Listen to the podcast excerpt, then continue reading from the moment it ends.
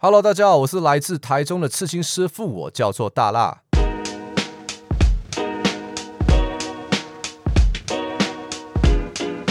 先跟大家分享一个消息，台中市政府公告，我们台中的刺青店需停业至三级警戒解除，所以我就开始放长假了，motherfucker。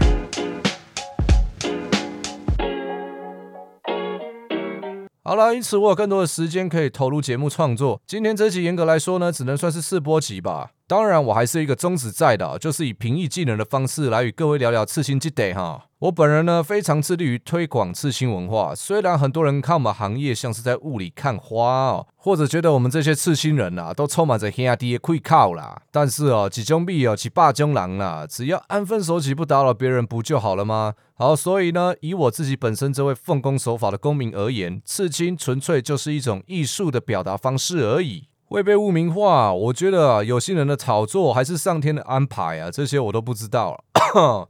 但是我可以跟你保证一件事情啊，刺青就是画图的延伸哦，它可以透过皮肤刻画来传达某些精神，例如将家人的肖像刺在自己的皮肤上哦，我觉得比挂在墙壁上的照片还要来的刻骨铭心呐。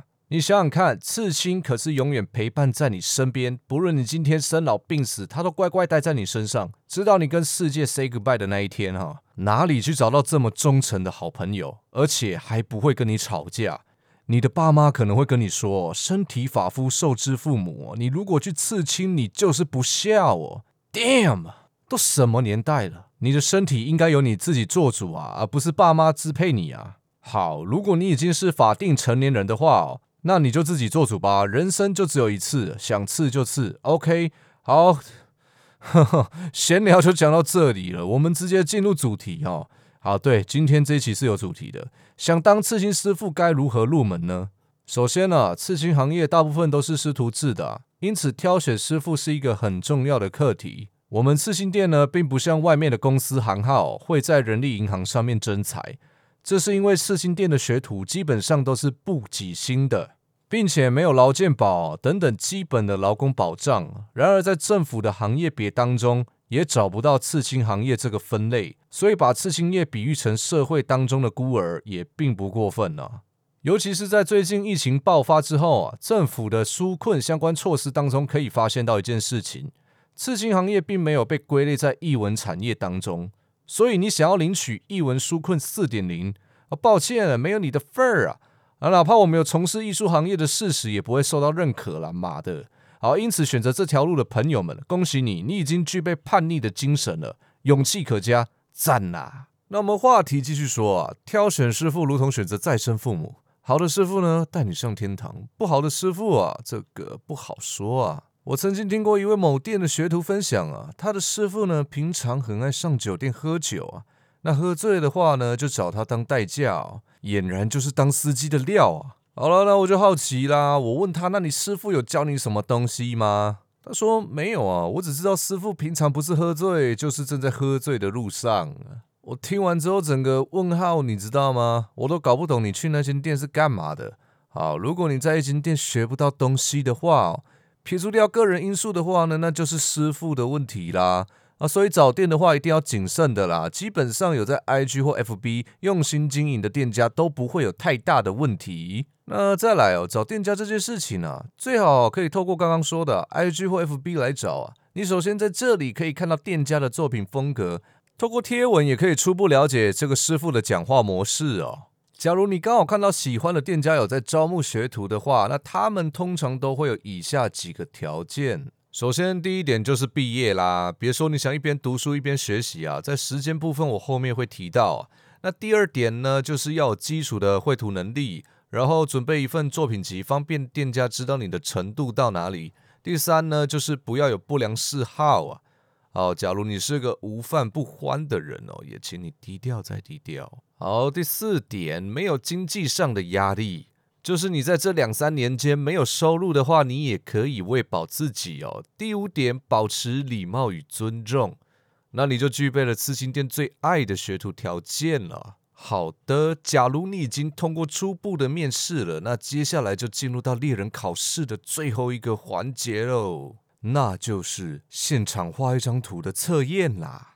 毕竟我不能够保证你带来的作品集百分之百都是由你本人画出来的啊。最快的验证方式当然就是现场让你自由发挥喽。如果你的底子够硬的话，那这个时间就是让你献祭的时间啦，好不好？Yep。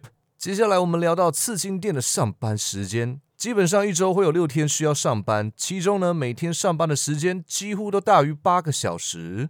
这就是为什么前面的条件里面我有提到，学徒尽可能是要没有经济压力的啊，因为呢你大部分的时间都待在刺青店里，很难再找到兼职工作了。好，假如真的找到的话呢，那体力上的负担也会非常的大哦。干，邻居的狗叫已经打断我三次。总之呢，有经济压力多少还是会影响到刺青学习的效率。当然，你也可以找到一份时间比较弹性，而且不会影响到刺青店作息的工作，那就真的太完美啦。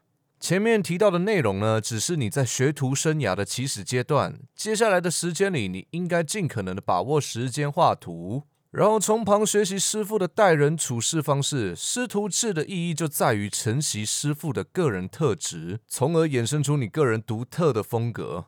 好，那说到这里，我要提到另外一件更为重要的事情哦，就是呢，学徒绝大部分都会与店家签订一份合约，在这份合约里面呢，会标明你出师之后应该继续留在店内服务，时间的长短因应每间店而有所不同。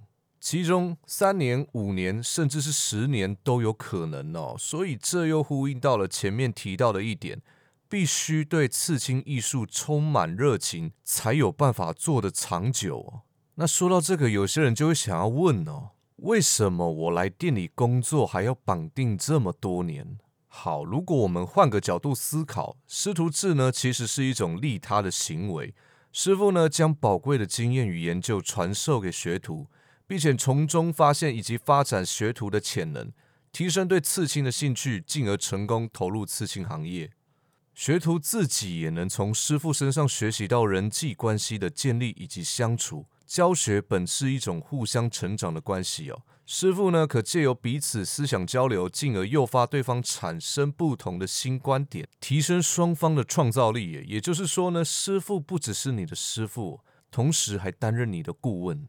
那么重点来了，这些对你未来有利的帮助呢，都是不收费的。所以学成之后留在店家工作，你既能赚钱，又能回报师傅的恩情哦，在社会上立足才会顺风顺水的啦。赞啦。好的，那我今天的分享就到这里，那我们下期见，拜拜。啊，要睡了。